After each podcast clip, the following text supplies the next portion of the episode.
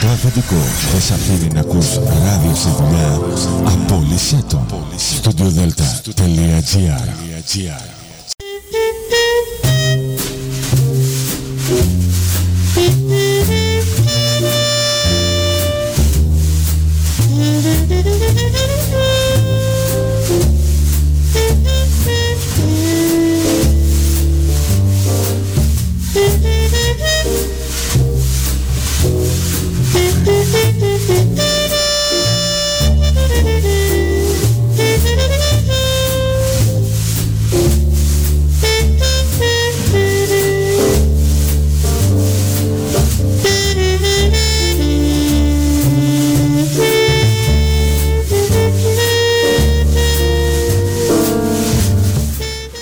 Καλησπέρα σας κυρίες και κύριοι.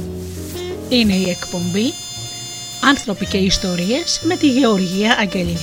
Ζωντανά από το στούντιο Δέλτα, το ραδιόφωνο της καρδιάς μας.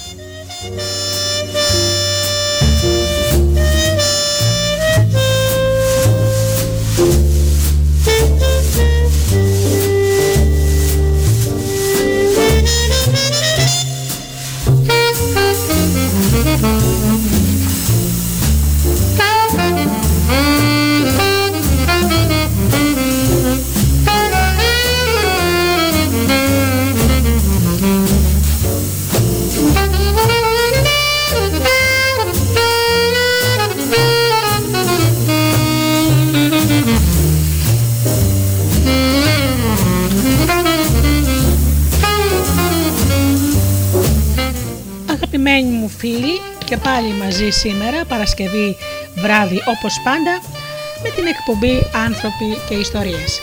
Σήμερα θα μιλήσουμε για έναν τοξικό άνθρωπο, τον λεκτικά επιθετικό.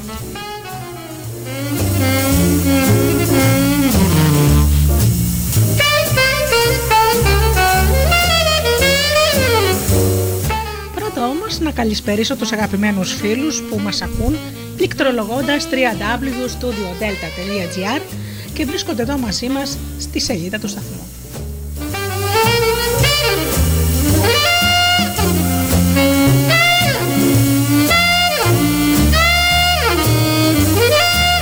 Καλησπέρα και τους αγαπημένους φίλους που μας ακούν από τις μουσικές σελίδες τις οποίες φιλοξενούμαστε όπως είναι το Live 24.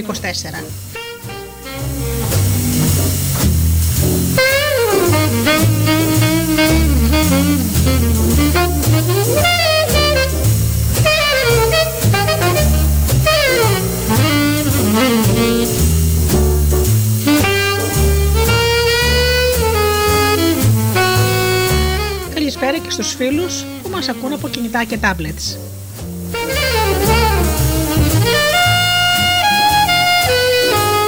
Και φυσικά την καλησπέρα μου στους συνεργάτες μου, τον Τζίμι, την Αφροδίτη και την Ώρα.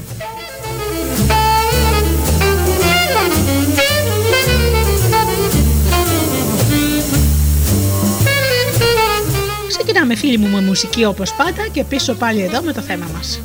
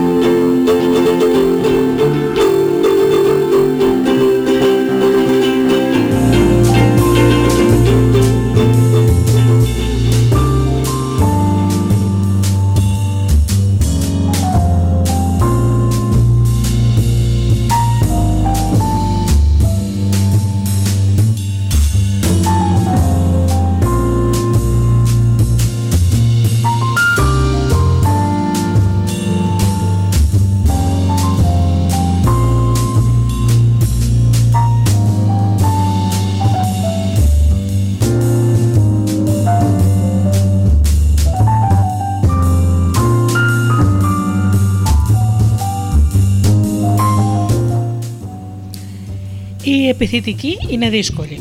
Πολύπλοκοι άνθρωποι. Άτομα που ανα πάσα στιγμή παρακολύουν την ύπαρξή μας, που φαίνεται να βρίσκουν ευχαρίστηση στο να μας δυσκολεύουν στη αναστροφή ή στη δουλειά μας. Οι εκονιγισμένες και εχμηρέ απαντήσεις τους μας ξαφνιάζουν, μας αφήνουν βοβούς, άφωνους. Το να συνάψουμε επικοινωνία με τέτοιου είδους ανθρώπους θα απαιτήσει από εμά να ελέγξουμε τα πιο ταπεινά μας ένστικτα.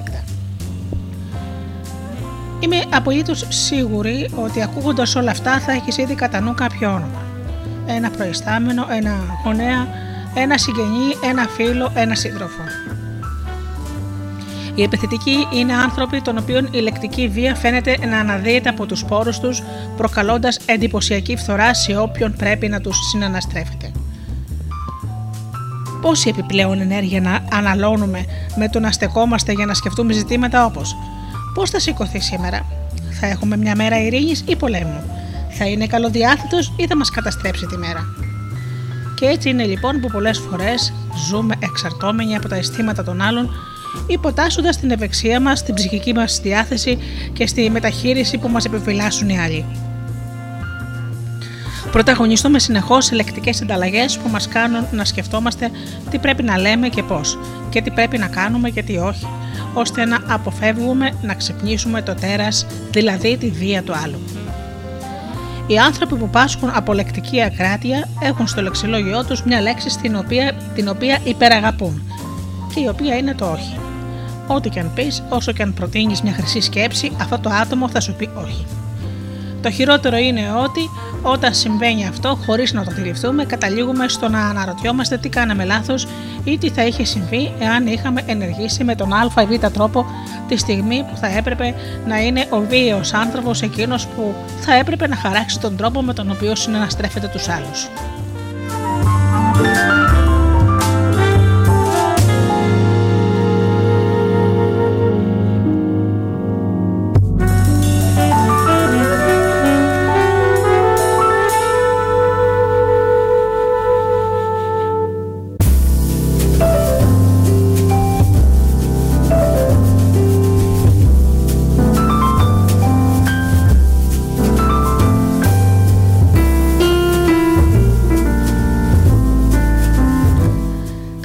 Τα χαρακτηριστικά του λεκτικά βίαιου ατόμου.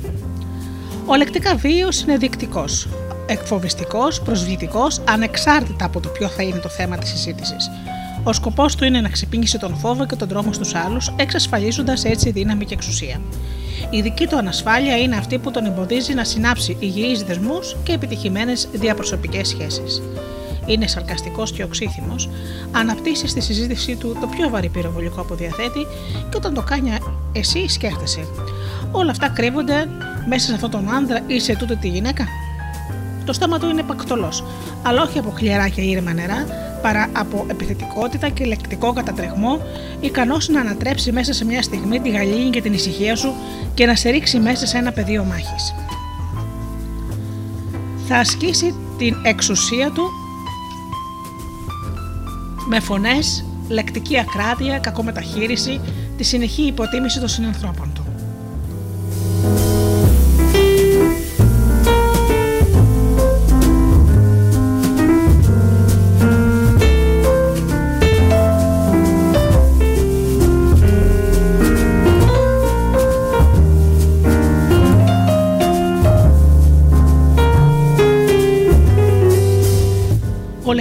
επιθετικός έχει ως στόχο να σε κάνει να αισθάνεσαι τυποτένιο, ανίκανος, αδύναμος και ανασφαλής. Σκοπός του είναι να πιστέψεις ότι εκείνος τα ξέρει όλα και ότι επιπλέον έχει, την, έχει την ικανότητα και την εξουσία για να φέρει εις πέρας οτιδήποτε βάλει στο. Το πιο πιθανό είναι εάν προσπαθήσεις υπερβολικά να διατηρήσεις την ψυχραιμία σου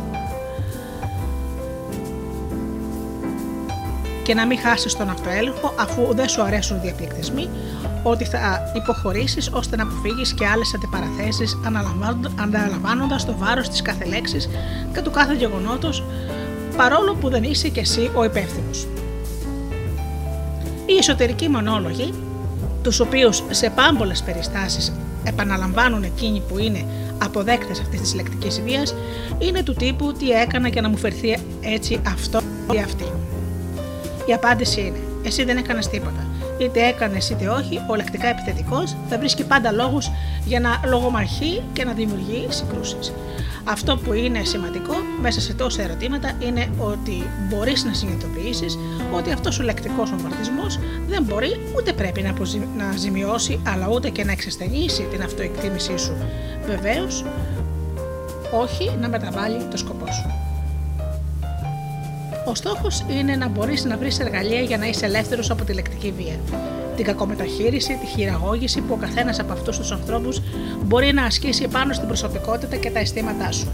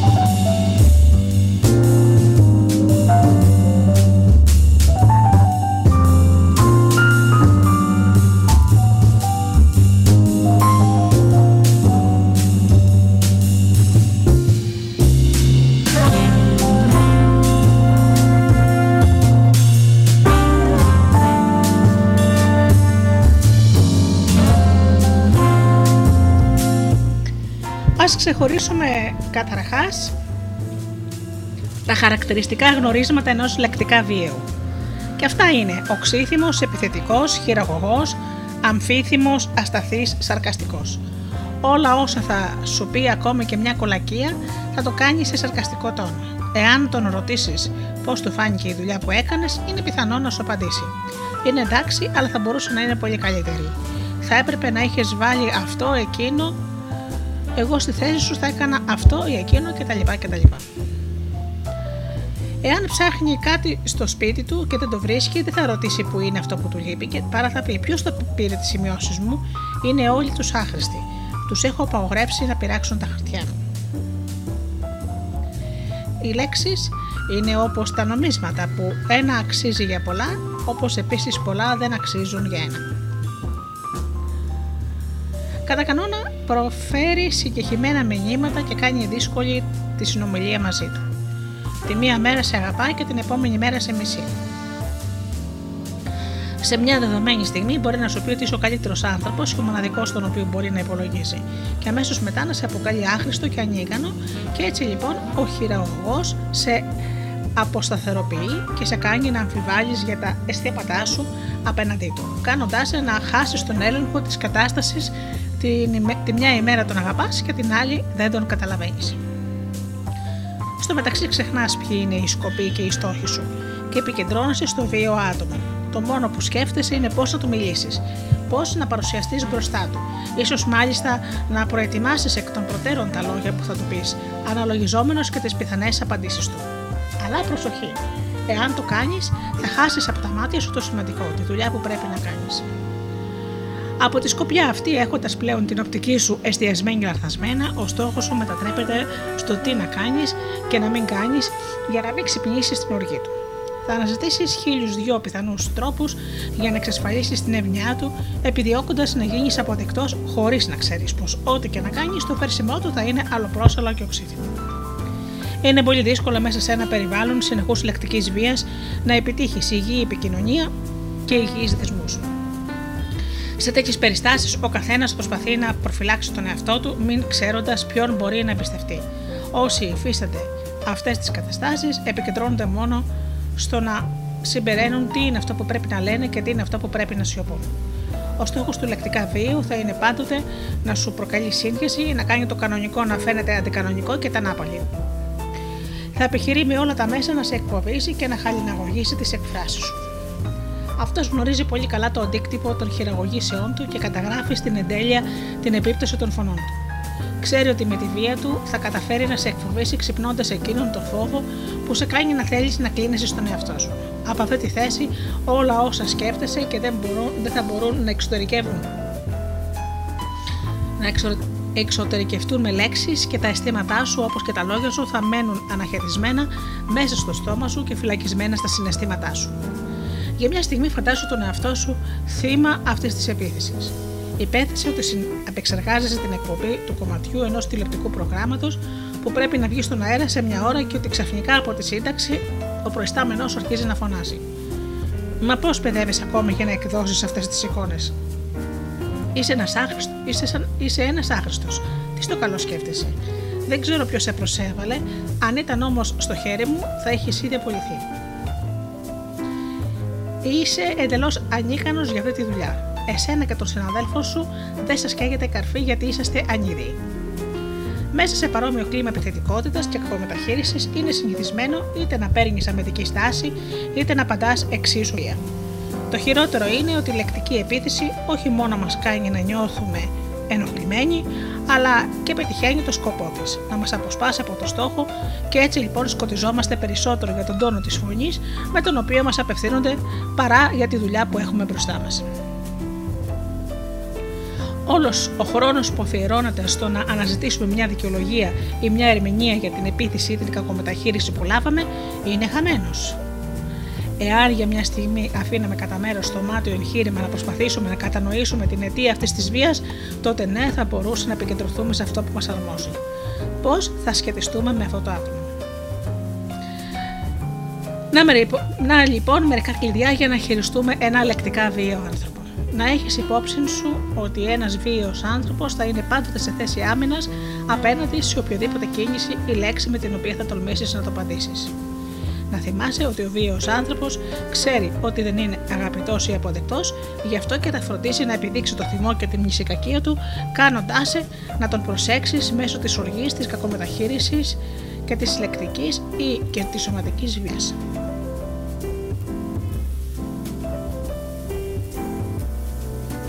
Να παρεμένεις άγρυπνος, ο λεκτικά επιθετικός θα επιχειρήσει με όλα τα μέσα να σε κάνει να συμμετάσχεις στον διαπληκτισμό θα χρησιμοποιήσει χιλιάδες στρατηγικές ώστε να κάνει να ξεχυλήσει το επίπεδό σου υπομονή. Ο οξύθυμος θα περιμένει τον θυμό ως απάντηση. Μη σου φαίνεται παράξενο. Η πλειονότητα των λεκτικά βιαίων ανθρώπων έχει την προσωπική της άποψη για τα γεγονότα και μπροστά σε οποιαδήποτε δική σου αμφισβήτηση θα πει Εμένα κανένας δεν μου λέει τι πρέπει να κάνω. Εγώ έχω την άποψή μου.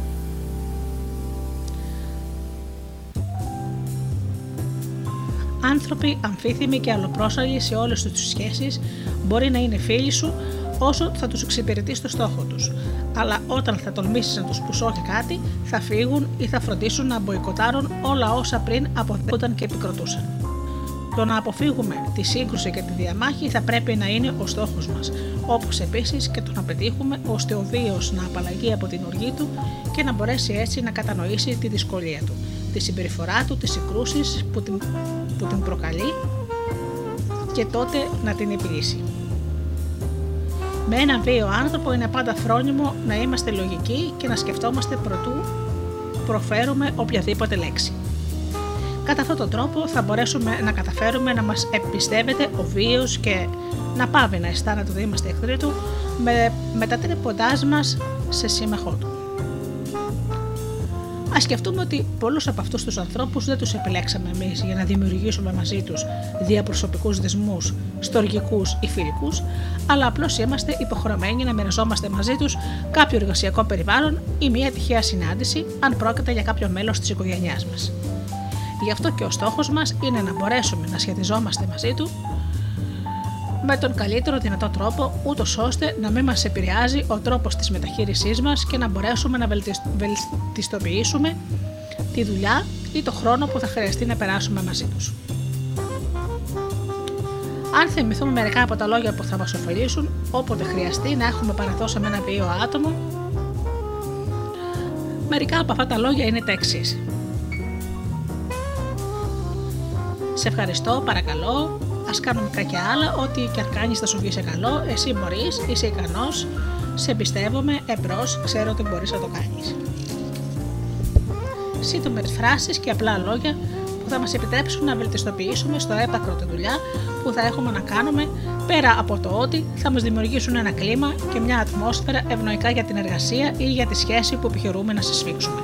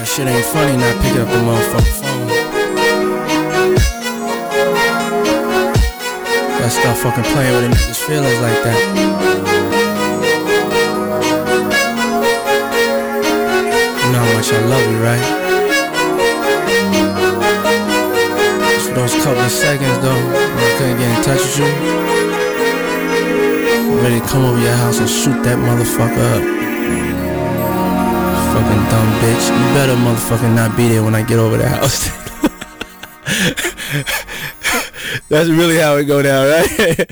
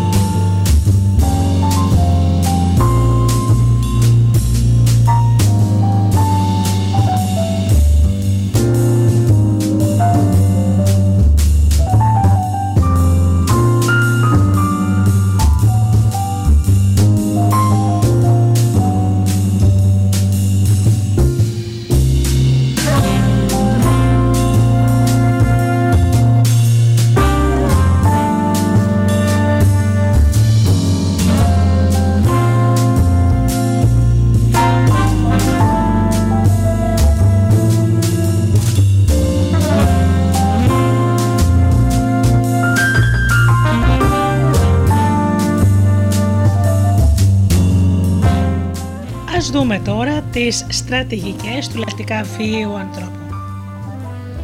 Ο βίος θα σε κάνει πάντα να αισθάνεσαι ότι είσαι μέρος του πολέμου που εκείνος έχει ξεκινήσει και πάνω απ' όλα θα έχει να κάνει ό,τι είναι στο χέρι του για να σε φέρει στο δικό του πεδίο μάχης.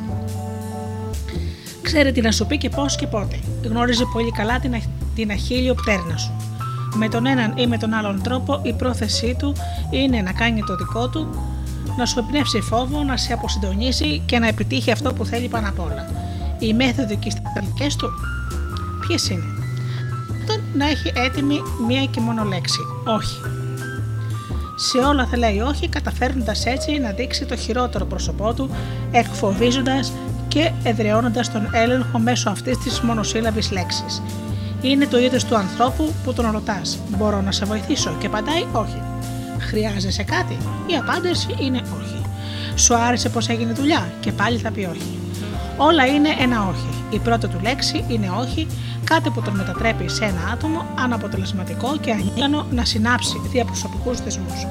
Δίχως να το αντιληφθεί, ο αρνητικός και βίαιος άνθρωπος κλείνεται σιγά σιγά μέσα σε ένα, σε ένα κλειό που ο ίδιος δημιουργεί, σε ένα χώρο στον οποίο κανείς δεν θέλει να μπει ή να συμμετάσχει. Το χειρότερο είναι ότι ακριβώς αυτή η κατάσταση στο τέλος κάνει τον λεκτικά επιθετικό να αισθάνεται μόνος και απολυγωμένο, με αποτέλεσμα ο φαύλος κύκλος να ξαναρχίσει και η οργή του να μεγαλώνει όλο και περισσότερο. Οι αρνητικοί άνθρωποι έχουν ως τελικό στόχο και να παραλύουν κάθε σχέδιο ή ιδέα που τυχόν εμφανιστεί. Γι' αυτό όταν βρεθείς μπροστά τους, αν μπορείς, φύγε μακριά τους όσο γίνεται πιο γρήγορα. Η άλλη του στρατηγική είναι ο τόνος της φωνής. Ένας άλλος τρόπος που έχει για να οριοθετήσει την περιοχή του είναι να χρησιμοποιεί ένα τόνο φωνής που εκφοβίζει και αποτρέπει οποιαδήποτε απάντηση αντίθετη με αυτή που περιμένει. Ο τόνος της φωνής, οι χειρονομίες και η στάση του σώματος που χρησιμοποιεί αποτελούν σαφή απόδειξη του τι είναι αυτό που μας περιμένει από μας και τι επιθυμεί να καταλάβουμε. Αυτό που δεν ξέρει είναι ότι αυτός ο διαρκής επιπληκτικός τόνος φωνής προκαλεί στους άλλους συνεχή απόθεση και έλλειψη ενδιαφέροντος σχετικά με όλα όσα θα έρχονται από αυτόν. Κανείς δεν μπορεί να θέλει να ικανοποιήσει ή να αρέσει σε ένα άτομο του οποίου ο στόχος είναι να εκφοβήσει. Εμείς οι άνθρωποι διαθέτουμε το ένστικτο της αυτοσυντήρησης, το οποίο είναι αυτό που μας λέει ότι πρέπει να απομακρυνθούμε γρήγορα από τέτοιου είδους άτομα. Ποιος θέλει να επιλέξει ελεύθερα να δουλέψει ή να συνάψει μια σχέση με εκείνον που μας προσβάλλει, μας χειραγωγεί, μας υποβαθμίζει, μας περιφρονεί ή μας υποτιμά; Αντίθετα με εκείνους που μας παρέχουν ασφάλεια, παρότρινση και ενέργεια, συνεργασία είναι πολύ πιο εύκολη και η συμφωνία και η αμοιβαία σύμπραξη πιο απλό να επιτευχθούν. Ο λεκτικά βίαιος τύπος θα επιλέξει εκ των προτέρων και προσεκτικά τον τόνο της φωνής που θα χρησιμοποιήσει για την κάθε του λέξη. Αυτός γνώριζε πολύ καλά τι χρειάζεται να λάβει από σένα: σεβασμό, υποταγή και φόβο. Πόσα πράγματα μπορεί να θέλουμε να υπονοήσουμε ή να πούμε με ένα συγκεκριμένο τόνο φωνής; Εμείς οι άνθρωποι είμαστε ικανοί να προσδώσουμε στην ίδια λέξη διαφορετικές έννοιες ανάλογα με τον τόνο με τον οποίο την εκφέρουμε μπορούμε να πούμε Φερρυπίν, κορούλα μου, με σκοπό να δείξουμε όλη μας την αγάπη που νιώθουμε και να μπορούμε να πούμε κορούλα μου, για να δείξουμε ότι η υπομονή μας έχει φτάσει στα ωριά της. Πόσοι διαπληκτισμοί και παρεξηγήσεις δεν θα είχαν αποφευχθεί αν το ίδιο που λέμε κάποια στιγμή με άσχημο τρόπο το είχαμε πει σε τόνο πιο συμφωνητικό. Ασφαλώς, πολλές διαπροσωπικές σχέσεις θα μπορούσαν να είναι υπέροχες και θα μπορούσαν να είχαν αποφευχθεί ρήξεις εάν είχαμε επιλέξει τη συγκεκριμένη στιγμή το κατάλληλο τόνο φωνή. Ο τρόπος ομιλίας δείχνει αν αυτός που επικοινωνεί θέλει να φτάσει σε μια συμφωνία ή αν από την αρχή της συζήτησης επιχειρεί να ξεκινήσει ένα διαπληκτισμό ή ένα πόλεμο. Η ηρωνία και ο σαρκασμός είναι θεμελιώδη συστατικά που συνοδεύουν τον τόνο της φωνής που επιλέγουμε. Αν αυτό που επιδιώκουμε είναι να ξεκινήσουμε μια μεγάλη τυραννία. Εάν το επιλέξουμε αυτό, εκείνο που θα πετύχουμε είναι ο αποδέκτης της συζήτησής μας να επικεντρωθεί στον τόνο και στον τρόπο που, που μεταδίδουμε το μήνυμά μας, αποτρέποντάς τον έτσι από το κεντρικό περιεχόμενο της συζήτησης. να έχεις υπόψη σου ότι η διαχειτικότητα, ενέργεια, ενθουσιασμός, οργή, θυμός, αποστροφή, μίσος και αγάπη είναι συναισθήματα που μπορούμε όχι μόνο να αισθανόμαστε αλλά και να εκφράσουμε με λόγια. Γι' αυτό και όταν είμαστε σε θέση να μεταδώσουμε το λεκτικό μήνυμα, αφαιρώντας του το συναισθηματικό φορτίο που έχει και εστιάζοντας μόνο στο αποτέλεσμα που θέλουμε να επιτύχουμε, μπορούμε να συνάψουμε σαφείς και υγιείς δεσμούς και συνομιλίες. Ο τόνος της φωνής μας είναι ένας πυροκροτητής αισθημάτων και ως εκ τούτου απαντήσεων. Στις επικοινωνίες που συνάπτουμε, που τυχόν θα συνάψουμε, το ουσιαστικό είναι να μπορούμε να βλέπουμε με σαφήνεια αυτό που θέλουμε να μεταδώσουμε και αυτό που θέλουμε να επιτύχουμε, ώστε να επιλέξουμε τον καταλληλότερο τόνο φωνής. Τι είναι αυτό που θέλω να καταφέρω με αυτά τα λόγια που θα προφέρω, Ποιες είναι οι απαντήσεις που περιμένω, Ανάλογα με αυτά τα λόγια, ο αποδέκτης θα μπορέσει να καταλάβει και να κωδικοποιήσει το είδος του μηνύματος που λαμβάνει. Εάν είναι πρώτη τη σημασία ή όχι, εάν το αποδέχεται ή όχι και αν πρόκειται για μήνυμα που του μεταδίδει δύναμη και ενέργεια ή που αντιθέτως επιδιώκει μονάχα την αντιπαράθεση. Έχοντας υπόψη αυτή την πληροφορία, οι συμπεριφορές σου θα γίνουν πιο ακριβείς, θέλοντας να κάνεις τα πάντα όσο γίνεται καλύτερα, προκειμένου να πετύχεις έτσι την εκτίμηση και την αποδοχή του άλλου. Η άλλη στρατηγική είναι η στάση του σώματος και οι χειρονομίες. Ο λεκτικά βίος θα εκδηλώσει την επιθετικότητά του και την ηρωνία του, όχι μόνο μέσω της φωνής των λεγόμενων του, αλλά και μέσω της τάση του σώματος και των χειρονομιών του. Όλο το σώμα θα υπηρετεί τον λεκτικό του κικαιώνα. Με τον ίδιο τρόπο θα παρατηρεί σχολαστικά τις χειρονομίες και τις εκφράσεις των συνομιλητών του, ώστε να αυξήσει ή να μειώσει τη βία του ανάλογα με το πώς εκτιμά την απάντηση που λαμβάνει. Για να αποφύγεις την αντιπαράθεση όταν βρίσκεσαι μπροστά σε έναν λεκτικά βίαιο άνθρωπο, μπορείς να χρησιμοποιήσεις την τακτική του, να του πεις ότι συμμερίζεσαι απόλυτα αυτό που λέει, ακόμα και αν δεν συμφωνείς απόλυτα με τα λεγόμενά του. Θα μπορείς επίσης να οπισθοχωρήσεις ή να γυρίσεις τη συζήτηση μερικά δευτερόλεπτα πίσω και να του δώσεις να καταλάβει με πιο επιδέξια λόγια αυτό που εκείνος ο ίδιος θέλει να σου πει, ώστε να αισθάνεται ότι εσύ κατανοείς το αίτημά του και τα Κατά αυτόν τον τρόπο θα τον κάνεις να καταλάβει ότι με ένα απαλό τόνο φωνή η επικοινωνία είναι επίσης εφικτή και ότι το μήνυμα μπορεί να παραλυφθεί και δίχως βία. Για παράδειγμα, μπορείς να γυρίσεις πίσω μερικά δευτερόλεπτα και να το πεις φράσεις όπως Αυτό δηλαδή που μου λες είναι ότι κτλ. κτλ. Ή άρα αυτό που χρειάζεσαι από μένα είναι και θα συνεχίσεις. Κατά αυτόν τον τρόπο το άτομο θα ξέρει ότι το μήνυμά του ελήφθη και ότι η πρόθεσή σου είναι να ικανοποιήσει το αίτημά του. Εάν οι χειρονομίες και οι εκφράσεις σου δείχνουν ενδιαφέρον, η οργή του θα μειωθεί. Αντίθετα, εάν αποφασίσεις να, αντεπιθεθεί, να επιτεθείς, μπορεί να ξεσπάσει πόλεμος. Ο βίος άνθρωπος θα θελήσει με κάθε μέσον να αποδείξει ποιος είναι αυτός που έχει την εξουσία και τον έλεγχο της κατάστασης και ο οποίος φυσικά δεν γίνεται να είσαι εσύ. Ωστόσο, εάν μάθεις να χειρίζεσαι δύσκολους και πολύπλοκους ανθρώπους, σε διαβεβαιώνω ότι αυτός που θα έχει τον έλεγχο και την κυριαρχία της κατάστασης θα είσαι εσύ. Όταν το πετύχεις ολεκτικά επιθετικός, θα είναι σε θέση να συλλογιστεί το έτοιμά σου και να βρεθείς πολύ πιο κοντά στο να μπορείς να φτάσεις σε μια συμφωνία μαζί του εάν επιτρέψεις το λεκτικά επιθετικό να ξεθυμάνει λεκτικά δίχως να επέμβεις στα λόγια του, ώστε στη συνέχεια να παρουσιάσεις τις προτάσεις σου, θα μπορέσεις να συνεχίσεις τη συζήτηση σε πολύ πιο ήπιο τόνο φωνής και από πολύ πιο ήρεμη θέση. Οι νοηματικές εκφράσεις μας είναι ένας τρόπος επικοινωνίας εξαιρετικά σημαντικός και ουσιαστικός. Για τα αποτελέσματα της επικοινωνίας που θα έχουμε με αυτά τα άτομα, από αυτές θα εξαρτηθεί εάν θα έχουμε μεγαλύτερη αντιπαράθεση ή βελτίωση στην ανάπτυξη του διαπροσωπικού δεσμού. Θυμήσου ότι αν ξεκινήσεις την κουβέντα με επιθετικότητα, η επικείμενη απάντηση ενός συναισθηματικού ανθρώπου θα είναι επίσης επιθετική. Αντίθετα, εάν σταθείς να σκεφτείς ποιος είναι ο καλύτερος τρόπος για να χειριστείς αυτόν τον άνθρωπο, είναι πολύ πιο εφικτό να καταφέρεις να φτάσεις σε μια συμφωνία χωρίς να πληγωθεί κανείς. Εν ολίγης, όταν είναι να μιλήσουμε, ας το κάνουμε με τάκτ και το τι ο τρόπος θα επιλέγουμε συγχρόνως και τι σόι ομιλητές πομπή είμαστε.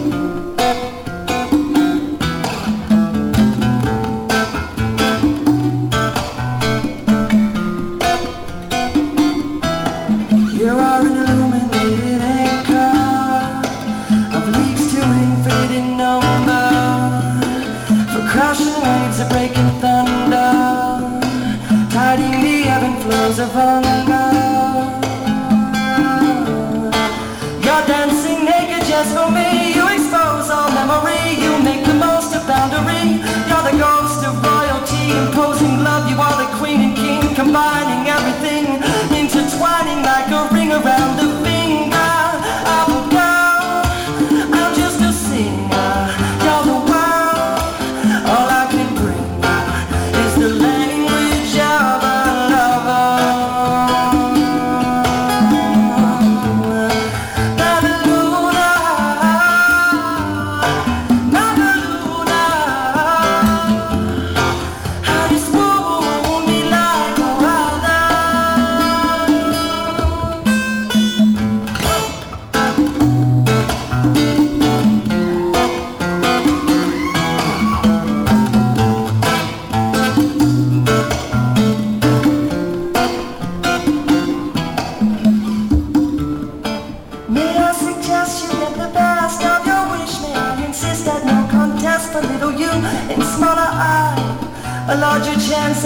Romance is rising always.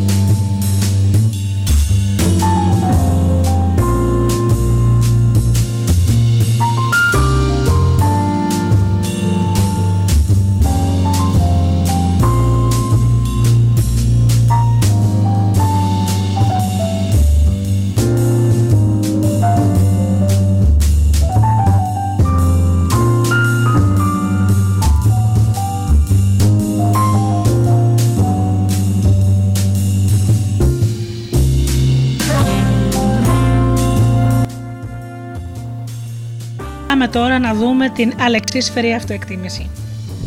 Προσβολές, βρισχές και επιθέσεις μαθίζουν σε καθημερινή βάση. Υπάρχουν διάλογοι που από τη στιγμή που αρχίζουν να μας δείχνουν ότι διατρέχουμε τον κίνδυνο να υποστούμε μια νέα κατάσταση στρες. Ωστόσο, εάν είμαστε έξυπνοι και πονηροί, θα μπορέσουμε να τους κρατήσουμε εκεί που είναι. Α δούμε τώρα μερικές από τις ενδεχόμενες κρίσεις που μπορούμε να δώσουμε σε μια λεκτική επίθεση, υιοθετώντας τη στάση. Να έχεις υπόψη σου ότι μια επιδέξια απάντηση μπορεί να αποσυντονίσει σε οπισθοχώρηση. Πρώτα απ' όλα, επιτίθενται απάντα κάτι το και μην δίνεις σημασία στην επίθεση. Παράδειγμα, εάν ο επιτεθέμενο σου λέει Είσαι πολύ κακοτημένο. Να το απαντάς, το έλεγε και η γιαγιά μου. Μια του κλέφτη, δυο του κλέφτη, τρεις και κακή του μέρα. Και αν σε ρωτήσει τι εννοείς, θα το απαντάς. Θα το καταλάβεις. Σκέψω το. Άλλο παράδειγμα. Σου λέει ο, ο, ο λεκτικά βίαιος άνθρωπος, Τι αφηρημένος που είσαι; Και εσύ απαντάς, κάλιο πέντε και στο χέρι, παρά δέκα και καρτέρι. Και τι σχέση έχει αυτό; Για σκέψου. Τι μούτρα έχεις, ένα χελιδόνιο τη φαίνει την άνοιξη. Καταλαβαίνετε. Όριστα πράγματα. Α σας δώσω κι άλλο παράδειγμα. Βαρέθηκα την ανικανότητά σου, θα σου πει αυτός. Νερό που δεν πρόκειται να το πιει, άστο να τρέχει, έλεγε ο πατέρα μου, θα το πεις εσύ. Άλλο παράδειγμα. Πού έχεις το μυαλό σου τώρα τελευταία; Είναι, και εσύ θα απαντάς. Είναι όπως λέει το ρητό, συν Αθηνά και χειρακίνη. Μην επιτρέψεις να σε προσβάλλει κανένας και τίποτα. Ο λεκτικά βίαιος άνθρωπος πρέπει να διαπιστώσει ότι σέβεσαι τον εαυτό σου και ότι σε καμιά περίπτωση δεν θα επιτρέψεις ούτε την εκμετάλλευση ούτε την κακομεταχείριση και κυρίως μη χάνεις την ψυχραιμία σου. Εάν προσβληθεί, θα απομακρυνθείς από το σκοπό σου. Εάν επικεντρωθείς στα αισθήματα και στον άλλον, θα πάψεις να βλέπεις το στόχο σου και θα πρέπει να πάψεις να βλέπεις το όνειρό σου. Ο στόχος του είναι να εισχωρήσεις στον συναισθηματικό σου κύκλο, γιατί ξέρει ότι αν το κατορθώσει θα έχει εξουσία να κατευθύνει τον νου σου και τα αισθήματά σου. Θα επιχειρήσει με κάθε τρόπο να κλέψει τη γαλήνη σου, να σε γεμίσει αμφιβολίες και να σε οδηγήσει σε συγκρούσεις με τους άλλους. Αυτός είναι ευτυχισμένος μόνο όταν σε καταφέρνει να αγοράσει τα ψέματά του, τα κουτσομπολιά του, τα ζυζάνια του και όταν φτάσει σε αυτό το σημείο αυτός ξέρει ότι βρίσκεσαι πλέον στα χέρια του. Όταν καταφέρνει να πλημμυρίσεις με αισθήματα ανικανότητα και θυμού, είναι επειδή έχει πετύχει να εισχωρήσει στο στενότερό σου κύκλο. Όταν νιώθεις άσχημα για αυτά που σου είπε και εξακολουθείς να κρατάς μυσικακία, θυμούμενος στην κάθε λεπτομέρεια, είναι επειδή έχεις ενδώσει στην χειραγώγησή του. Όταν έχεις τον νου σου σε αυτό που εκείνος έχει να πει, πριν καν μπορέσεις να επιλέξεις εσύ ο ίδιος το τι θα κάνεις, εκείνος έχει επιτύχει το στόχο του. Πολλές φορές αυτή η πρόθεση δεν είναι ξεκάθαρη παρά πραγματοποιήσεις. Το σωματικό όμως είναι, αφού ανακαλύψεις τα τεχνάσματά του, να θέσεις όρια. Εμείς είμαστε εκείνοι που πρέπει να κάνουμε τη σχέση μας και τη θέση μας. Τι είναι αυτό που επιτρέπουμε και τι όχι. Η λιγότερη καλή επίπτωση των αντιδράσεών μας απέναντι σε ανθρώπους που είναι ιδιωτάρια απορρέει ίσως από την εικασία ότι αυτοί είναι αδάμαστοι είτε λόγω του τίτλου τους, της κατηγορίας τους, της προσωπικότητάς τους ή ακόμα και της ακολουθίας που πάντα τους περιβάλλει, καθώς φαίνεται για να τους προστατεύει. Α αρχίσουμε να δαμάζουμε τα θηρία. Το πλεονέκτημα του θηροδαμαστή συνίσταται στο ότι αυτός είναι αρκετά ευφυής ώστε να μελετήσει το κάθε λιοντάρι ξεχωριστά. Πρώτα απ' όλα να είσαι αδιάφορος. Κάνε σαν ο άλλος να μην υπάρχει. Κατά αυτόν τον τρόπο, αυτός δεν θα έχει χώρο για να ανακατεύεται στη ζωή σου. Η αδιαφορία θα σου επιτρέψει να σηκώσεις ένα τείχο που, όταν ο λεκτικά επιθετικός τύπος θα προσκρούει σε αυτόν, ούτε ο φόβος ούτε ο θυμός θα καταφέρουν να μετατραπούν σε εκείνο τον συναστηματικό στρεπτόκοκο που εγκαθίζεται μέσα σου για να παραμένει και να ζει εκεί κατευθύνοντας τα αισθήματά σου. Πάρε το χρόνο σου. Μην πάρεις αποφάσεις κάτω από πίεση, ούτε κατακλυσμένος από θυμό, θλίψη ή οργή. Όλα τα αισθήματα είναι παραδικά. Σκέψου και μετά να ενεργήσει. Να ελέγχεις τις ενέργειές σου για να δημιουργείς νέα αισθήματα. Σε, πολλές, σε και πολλές περιπτώσεις τα αισθήματα να μοιάζουν ανεξέλεγκτα, αλλά με προσπάθεια μπορούμε να αποκτήσουμε απόθεμα θέλησης και αυτοκυριαρχίας, στοιχεία που είναι απαραίτητα για να δημιουργήσουμε καινούργια και θετικά συναισθήματα. Άρα λοιπόν, εάν η αξίωση που σαπτύνεται είναι σωστή και δικαιολογημένη, δεν είναι τέτοια ούτε η επιθετικότητα ούτε η οργή θα ήταν καλό. Πρώτον, να παραδεχτείς το λάθος σου. Να εκφράσεις συνοπτικά τι είναι αυτό που έμαθες με την εμπειρία αυτή. Να πεις τι είναι αυτό που θα κάνεις διαφορετικά στο μέλλον, ώστε να εμποδίσεις να επαναληφθεί μια τόσο δυσάρεστη κατάσταση. Α μην χάνουμε τον έλεγχο της κατάστασης. Με ηρεμία και γαλήνη παίρνει κανείς τις καλύτερες αποφάσεις. Όσο μεγαλύτερη είναι η διάβια πνεύματος με την οποία θα σκεφτούμε, τόσο μεγαλύτερα θα είναι τα ευεργετήματα που θα αποκομίσουμε.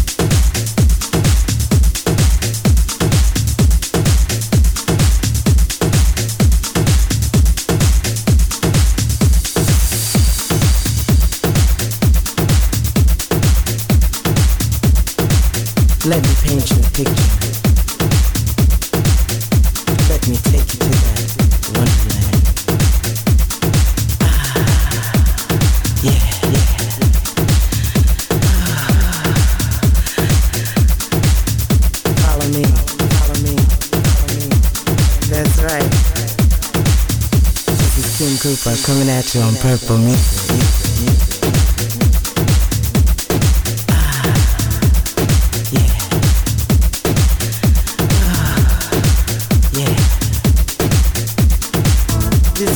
right here front. It's for a friend of mine. I wanna take you with me. Take you with me to the beats. This is the senses. Now man is a wondrous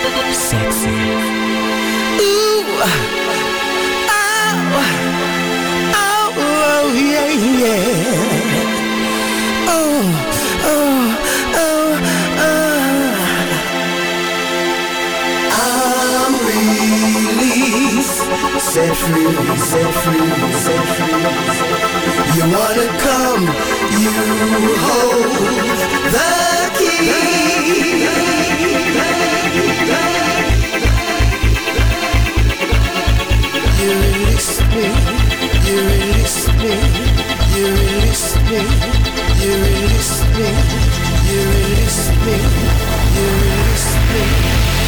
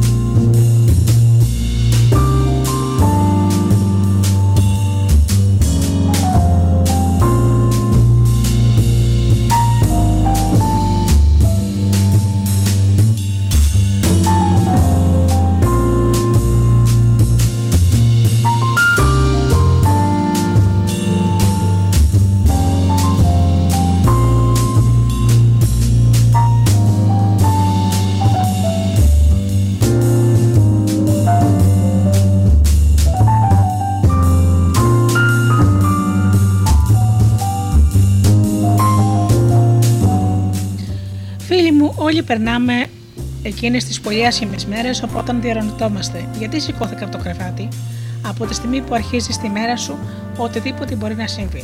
Βγαίνεις στον δρόμο, κάνεις σήμα στο λεωφορείο και ο οδηγός ουρλιάζει να κάνεις γρήγορα. Όταν αυτός ήταν που σταμάτησε δύο μέτρα μακριά από τη στάση. Φτάνεις στο γραφείο και ο προϊστάμενός σου σου πετάει δίστροφα, δίστροφα τη λίστα με όσα πρέπει να κάνεις μέσα στη μέρα. Ένας συνάδελφος στη δουλειά σε σπρώχνει και δεν ζητάει συγγνώμη. Και αυτά είναι μόνο η αρχή καθαρή βία, σαν να είναι η κακομεταχείριση και οι καθημερινές κακότροπες αποκρίσεις στο φυσιολογικό και θα πρέπει να τις συνηθίσουμε. Το να εκφράσεις οργή είναι κάτι το κοινωνικά επιτρεπτό στους άντρες. Ωστόσο, δεν είναι ακριβώς έτσι και με τις γυναίκες, τις οποίες διδάσκεται να μην χάνουν την ψυχραιμία τους και τους καλούς τους τρόπους. Όπως λέγαμε, το ίδιο δεν ισχύει για τους άντρες, οι οποίοι παροτρύνονται και εκδηλώνουν το θυμό τους. Μάλιστα, έχει κανείς την εντύπωση ότι θεωρούνται πολύ περισσότερο αρενοποί όσο πιο πολύ βίαιοι θυμοί είναι, ενώ αντίθετα οι φιλήσυχοι και οι ήρεμοι χαρακτηρίζονται πολλές φορές ως επιτεδευμένοι και θεληπιοποιοί. Ωστόσο, κανένα από αυτά τα πολιτισμικά προστάγματα δεν έχει πραγματική βάση. Άντρες και γυναίκες μπορούμε να εκδηλώσουμε αυτό που μας θυμώνει ή να διαφωνήσουμε με αυτό που μας βρίσκει σύμφωνος. Το ζήτημα είναι να βρούμε τον σωστό τρόπο για να κάνουμε γνωστές τις απόψεις και τα αισθήματά μας. Το να αισθανόμαστε ότι δυνατούμε να απαντήσουμε καταλήλως στη βία που άλλο ασκεί πάνω στη ζωή μας, μας γεμίζει απογοήτευση, αγωνία και συγχράμινση κακία.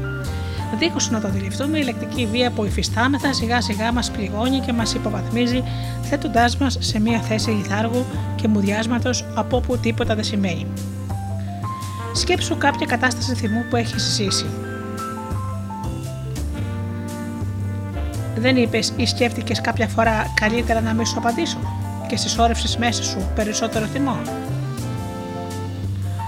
Σε αυτή την περίπτωση, σίγουρα προτίμησες να το αφήσεις να περάσει στον τούκο αντί να εκφράσεις την οργή και τη δυσφορία σου. σω να έκρυψες τον πόνο και την οργή, θέλοντας να μην δημιουργήσεις άλλα προβλήματα και άλλες κρίσεις, παραχωρώντας όμως έτσι στον εκάστοτε εκτιθέμενο ακόμη περισσότερη εξουσία. Γενικά, εμείς οι μη βίαιοι άνθρωποι ανεχόμαστε, υπομένουμε, αντέχουμε και δεν εκφραζόμαστε ούτε απαλλασσόμαστε από τη λεκτική βία που υφιστάμεθα καθημερινά.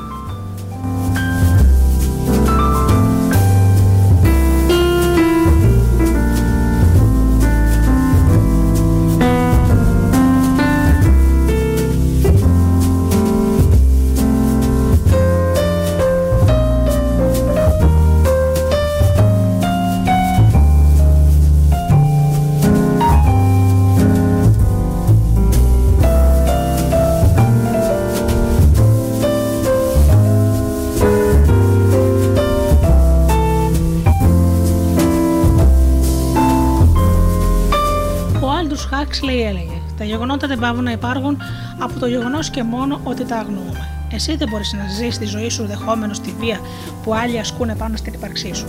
Χρειάζεται να μάθεις να διαφεντεύει τη δική σου μοίρα και να θέτεις όρια στη λεκτική επιθετικότητα που φύστησε καθημερινά. Το να μπορούμε να θέτουμε όρια στην οργή και στη λεκτική βία είναι υγιές. Το να βρίσκουμε την κατάλληλη στιγμή και το κατάλληλο μέρος για να μπορέσουμε να μιλήσουμε για αυτό που μας συμβαίνει είναι υγιές. Χρειάζεται να μάθουμε να εκτονώσουμε την οργή μας με υγιή τρόπο. Η λεκτική βία μας εξασθενίζει ψυχικά και μας κάνει να νιώθουμε ανίκανοι να καταρθώσουμε όλα εκείνα που θέλουμε να πετύχουμε. Ίσως να αναρωτηθείς από πότε άρχισα να αφήνω να μου συμβαίνει αυτό; Το πιο πιθανό είναι η υποτίμηση να έχει ξεκινήσει με αυστηρές επικρίσεις σε εκείνων στους οποίους εμείς οι ίδιοι δώσαμε την εξουσία να μας πληγώσουν. Εντόπισε την κάθε λέξη που σε ενοχλεί και σε πληγώνει και μην επιτρέψεις τον εαυτό σου να την υπομείνει ξανά. Το να πάρεις τον πιο μακρύ δρόμο είναι καμιά φορά πιο εξαντλητικό και απαιτεί περισσότερη επιπονή, αλλά σίγουρα θα σε οδηγήσει στην επιτυχία. Πρέπει να αντιμετωπίζεις αυτό που σε βλάπτει. Μην περιμένεις ότι θα το κάνει κάποιος άλλος. Ο σκοπός σου είναι να εξουδετερώνεις τη βία που οι άλλοι ασκούν ή άσκησαν απάνω σου. Να εμποδίσεις τη ζημιά που μπορεί να γίνει πάνω στην αυτοεκτίμηση και στην προσωπικότητά σου. Στον βίο, στον βίο βολεύει να είναι έτσι όπως είναι. Το αποφέρει, το αποφέρει ωφέλη Εσένα όμως, φυσικά και δεν σου αποφέρει ωφέλη. Αλλά αυτοπεριφρόνηση και αυτοϋποτίμηση. Γιατί δεν μπορούμε να απαντήσουμε σε ένα κακοδιάθετο προστάμενο. Γιατί δεν μπορούμε να θέσουμε όρια στην συναισθηματική κακομεταχείριση και στη λεκτική χαριόγηση. Το πρόβλημα είναι πάντοτε εσωτερικό, όχι εξωτερικό. Και επίγει να το λύσουμε εσωτερικά, ενδόμηχα, χωρίς να περιμένουμε να είναι ο άλλος αυτός που θα μας αλλάξει. Η βελτίωσή σου δεν εξαρτάται από τον έλεγχο συνειδήσεω των άλλων. Έρχεται μια στιγμή που χρειάζεται πια να απαντήσουμε. Ο σκοπός είναι να μάθουμε να εκφράζουμε την οργή μας. Χρειάζεται να ξεχωρίζουμε πότε σωπαίνουμε από σοφία και πότε το κάνουμε επειδή φοβόμαστε να εκφράσουμε αυτό που αισθανόμαστε. Να αναγνωρίζεις την κάθε λέξη που σε πληγώνει και να την αποθείς. Να μεθαίνεις να αποδέχεσαι όλα όσα σε παρατρύνουν, σε ενθαρρύνουν στο να πραγματοποιήσεις τα όνειρα και τους στόχους σου. Ο Έρμαν Έσε έλεγε: Εγώ είμαι ένας άνθρωπος που γνωρίζει. Υπήρξα άνθρωπος που αναζητά και ακόμη είμαι, αλλά δεν αναζητώ πλέον τα άστρα ούτε, τα, ούτε στα βιβλία. Αρχίζω να ακούω τα διδάγματα που το αίμα μου ψιθυρίζει μέσα μου. Το να βάλουμε φρένο στη λεκτική βία βελτιώνει και γιατρεύει την αυτοεκτίμησή μας και μας κάνει ικανούς να διαλέγουμε σωστά και να είμαστε συμφιλειωμένοι με τον εαυτό μας.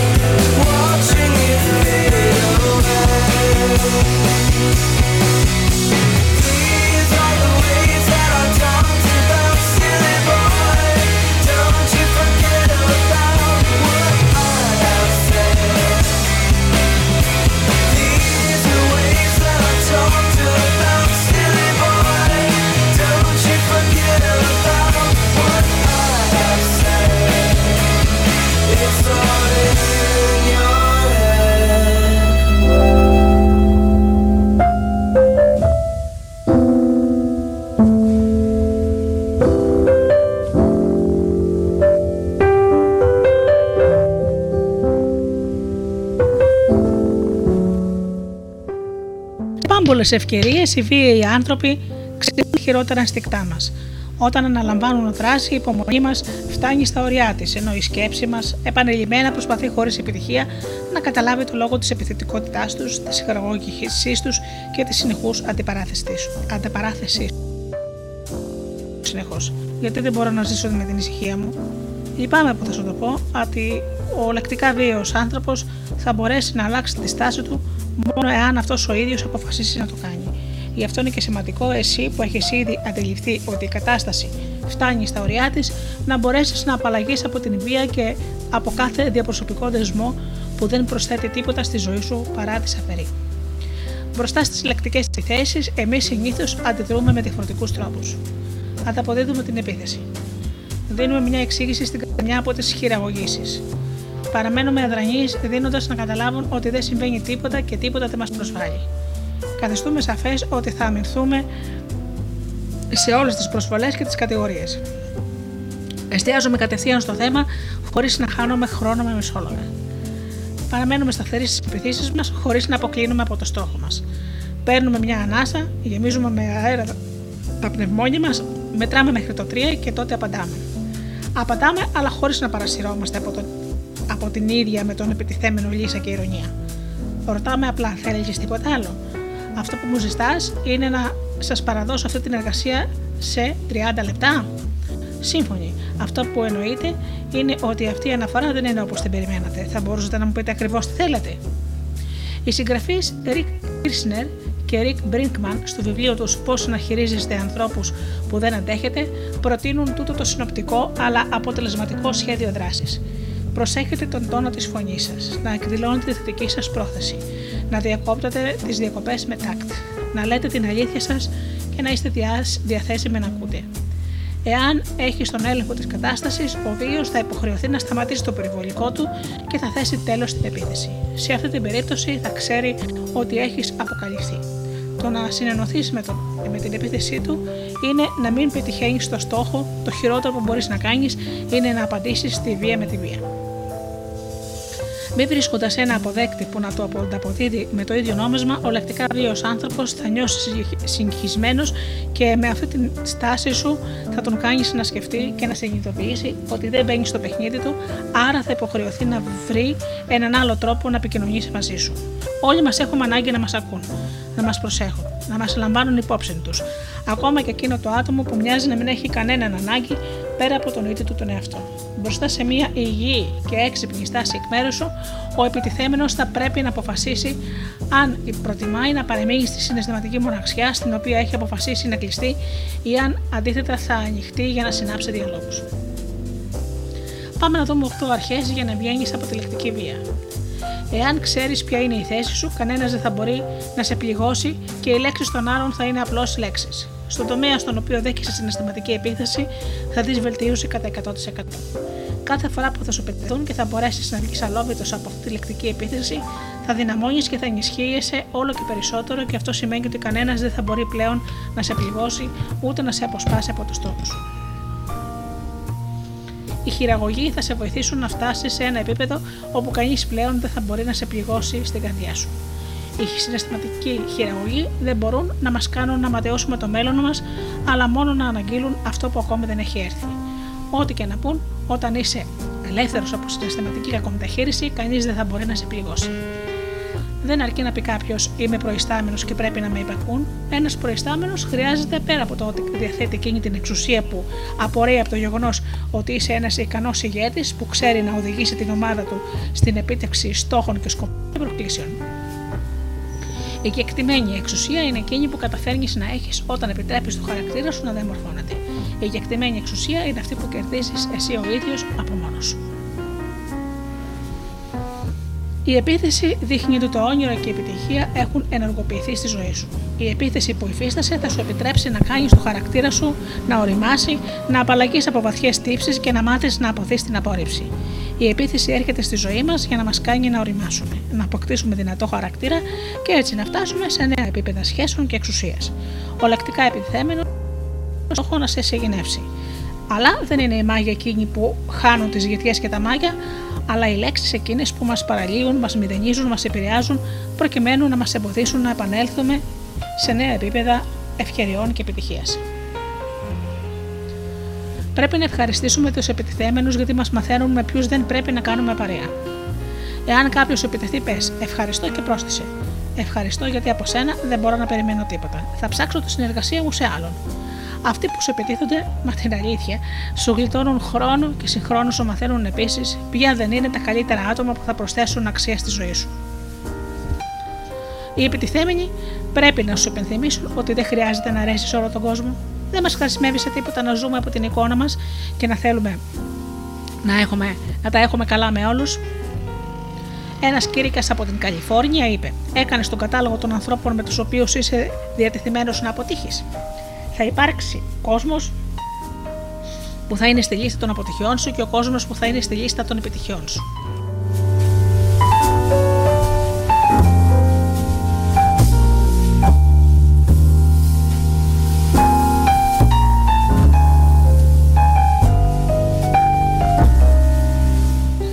Λεκτική επίθεση είναι σημάδι ότι το απεριόριστο φτιάχτηκε για σένα και έχει επάνω το όνομά σου. Οι λέξει των σοφών είναι καρ... καρφιά βαλμένα σωστά, λέει ο Σολομώντας. Ο λεκτικά επιτιθέμενος θα θελήσει να σε έχει στριμωγμένο στα σκηνιά του ριγκ. Ο επιτιθέμενος θα θελήσει να σε κλείσει και να σε περιορίσει μέσα σε παλιές και απαρχιωμένε δομές και θα σε ρωτήσει: Είσαι φιλελεύθερος ή συντηρητικός, δεξιός ή αριστερός, υπέρ της κατάργησης της δουλειάς ή ρατσιστής, η λέξη που σε ενδυναμώνει πονάει. Όταν ένας δεξιοτέχνης του λόγου σε προκαλεί, πονάει. Οι λέξεις είναι σε κεντριά και δείκτες ζυγαριάς, είναι οι πηγές αυτού που αγαπά, λέει ο Σολομώντας. Αυτό σημαίνει ότι μια λέξη σοφίας ίσως να σε πληγώσει, αλλά θα χρησιμεύσεις στο να διευρυνθεί, να διευρυνθεί, στο να θυμηθείς ότι πάντα υπάρχει κάτι περισσότερο.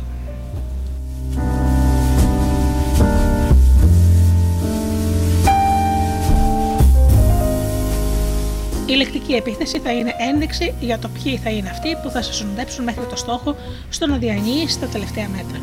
Μπροστά στη χειραγώγηση, στην κακομεταχείριση και στη λεκτική επίθεση, θα ξέρουμε ποιοι θα είναι αυτοί που θα μας βοηθήσουν να επιτύχουμε τους σκοπούς μας και ποιοι δεν θα το κάνουν.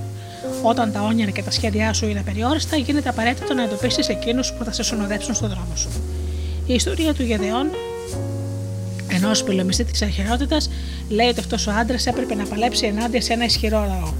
Όταν έκανε την καταμέτρηση των οπλιτών του, αντιλήφθηκε ότι είχε μόνο 32.000 άντρες και ότι οι πολλοί από αυτούς δεν ήταν προετοιμασμένοι για πόλεμο. Όταν ενημέρωσε σχετικά τον αρχηγό του, αυτός του είπε: Διώξω όλους όσους φοβούνται. Και ο Γεδεών απάντησε: Κυρία, γιατί ο εχθρικός στρατός είναι πολύ ισχυρός σε άντρες και σε οπλισμό. Τότε ο ανώτερός του το είπε: Γιατί όταν θα βρεθείς στη μάχη, αυτοί θα σε εγκαταλείψουν. Τότε ο Γεδεών έκανε το ξεκαθάρισμά του και μετά από την ενέργεια αυτή έμεναν στο στρατό του μόνο μερικές χιλιάδες στρατιώτες. Τότε ο ανώτερός του το ξαναμίλησε και είπε: Ούτε με αυτούς θα μπορέσεις να πας στον πόλεμο γιατί οι περισσότεροι είναι δειλοί. Πες τους να πιούν νερό. Αυτοί που θα το κάνουν σαν στρατιώτες είναι οι γενναίοι που θα έρθουν μαζί σου. Αυτοί που θα πιούν σαν σκυλιά πρέπει να επιστρέψουν στα σπίτια τους. Τότε ο Γεδεών έδωσε τις οδηγίες του και έδιωξε εκείνους που έπιασαν σκυλιά. Στο στρατό του έμειναν μόνο 300 άντρες. Πήγε στον πόλεμο μόνο με αυτούς. Και νίκησε. Αυτή είναι μια ιστορία για τις επιλογές που δημιουργούν επιτυχίες και αποτυχίες.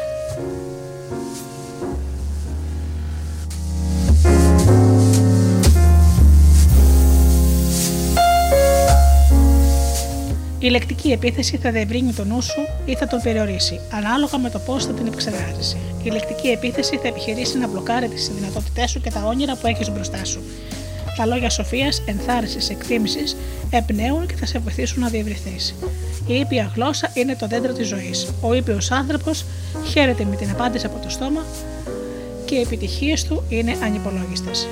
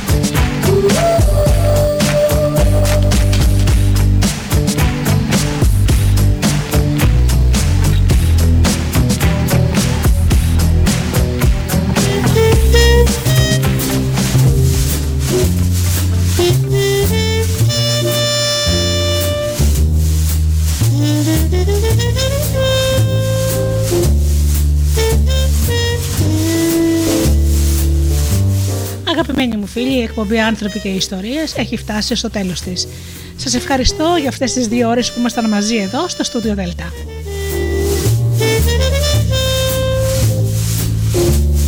Ανανεώνω το ραντεβού μας για την επόμενη Παρασκευή στις 8 όπως πάντα. Έως τότε φίλοι μου εύχομαι να περνάτε καλά, να είστε καλά και αγαπήστε τον άνθρωπο που βλέπετε κάθε μέρα στον καθρέφτη. Καλό σας βράδυ.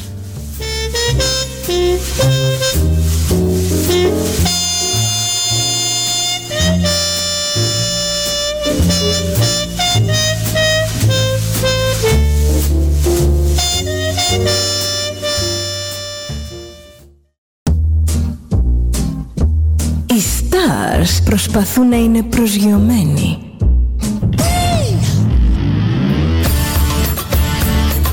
Elstar είναι συνέχεια στον αέρα.